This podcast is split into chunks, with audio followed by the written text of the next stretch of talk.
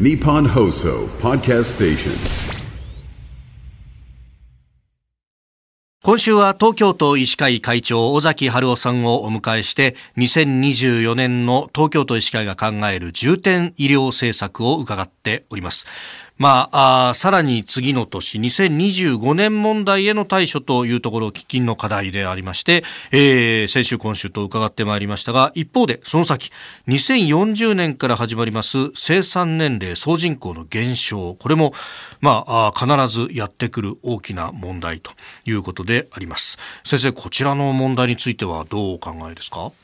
そうですね、まあ、少子化というのは、はい今から対策を練って子供お子さんがどんどん生まれるような社会になったとしても、うん、20年は、はい。えー、変わんないわけですね状況がね。今生まれた子が成人になることは20年確実にかかりますもん、ね、ですからその間は少なくとも少子化は進むんですよ。はい、って考えるとやはりその少ないお子さん今も80万人出生率とか割ってると思いますけどもそ、ね,、の人たちをいかに大切に育てるか、はい、っていうことですね。だから出産期からずっと含めてですね、はい、予防的なものをどんどんやりながら、健康に育っていくということが大事ですよ。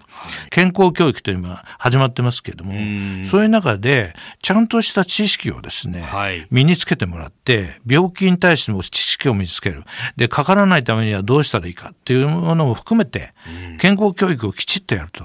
それが一番必要。それでヘルスリテラシーをしっかり身につけてもらう。はい。その上で、今後はですね、高齢者がどんどん増えると、その人たち必ず病気増えます。特に75歳以上の人増えます。はい、で、そういう人たちで外来も入院も在宅もいっぱいになっていく可能性があるわけです。ですから若い人が今ですね、はい、フリーアクセスの中でちょっと喉が痛いから病院に行こう診療所に行こう、うんうん、今はそれはありなんですけども、はい、私は若い方である程度健康で、ちょっとした病気になっても耐えられる頑張れるっていう人はですねやはりセルフメディケーション、うん、そういう考え方を持ってですね、はい、自分の体はある程度自分が責任を持って見ていくと、うん、でちょっとした異常とかでは自分で対処できるようにすると。だからいろんなお薬なんかもね、はい、薬局にはたくさん咳止めとか、うん。はい、解熱剤とかあるんですよ、たくさん。だからもっともっとそういうものも利用したりして、自分の健康は自分で守るぞみたいなことをできる、お子さんが大人になっていくということが、これからの時代はすごく必要だと思ってるんです。まあ、先週、今週とお話伺っていく中で、あの人手不足っていう言葉は何回もこう出てきたわけですけれども、やっぱり少子化になるとその人材が不足してくる。それっていうのは医療福祉分野にも影響はあるっていうことですよね。そうです、そうです。ですから、あの、今、あの、例えば、はい。えー、看護師さんなんかもですねむしろどんどん専門分野になってくるんですね。あの特定看護師さんとかいろんな技術を持ったこの分野の看護師さんとかそういうのはどんどん増えてる。だから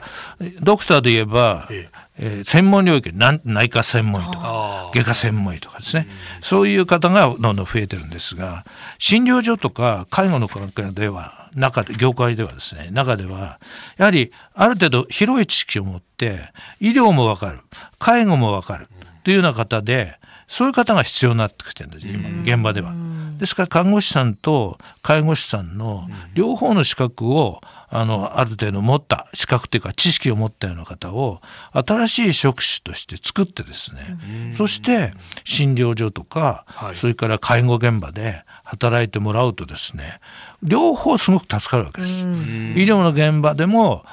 介護のいろんな知識持ってますとこの人介護保険が必要でこうだからこういうサービスを受けた方がいいよねみたいな話をドクターにもしてくれるし。それから介護のとこでは介護だけではなく、はい、あこういった医療でこういうことを看護でやるといいんじゃないですか？ってアドバイスをしてくれる。みたいなそういう新しい業種をですね作ることによって少ない人材の中で有効に動いてもらうとか。そういったですね、新しい職種を考えて、そういった方を養成していくということも一つの流れになるのかなとは僕は思っています。はい。えー、2週間にわたって東京都医師会会長尾崎春夫さんにお話を伺ってまいりました。先生どうもありがとうございました。ありがとうございました。ありがとうございました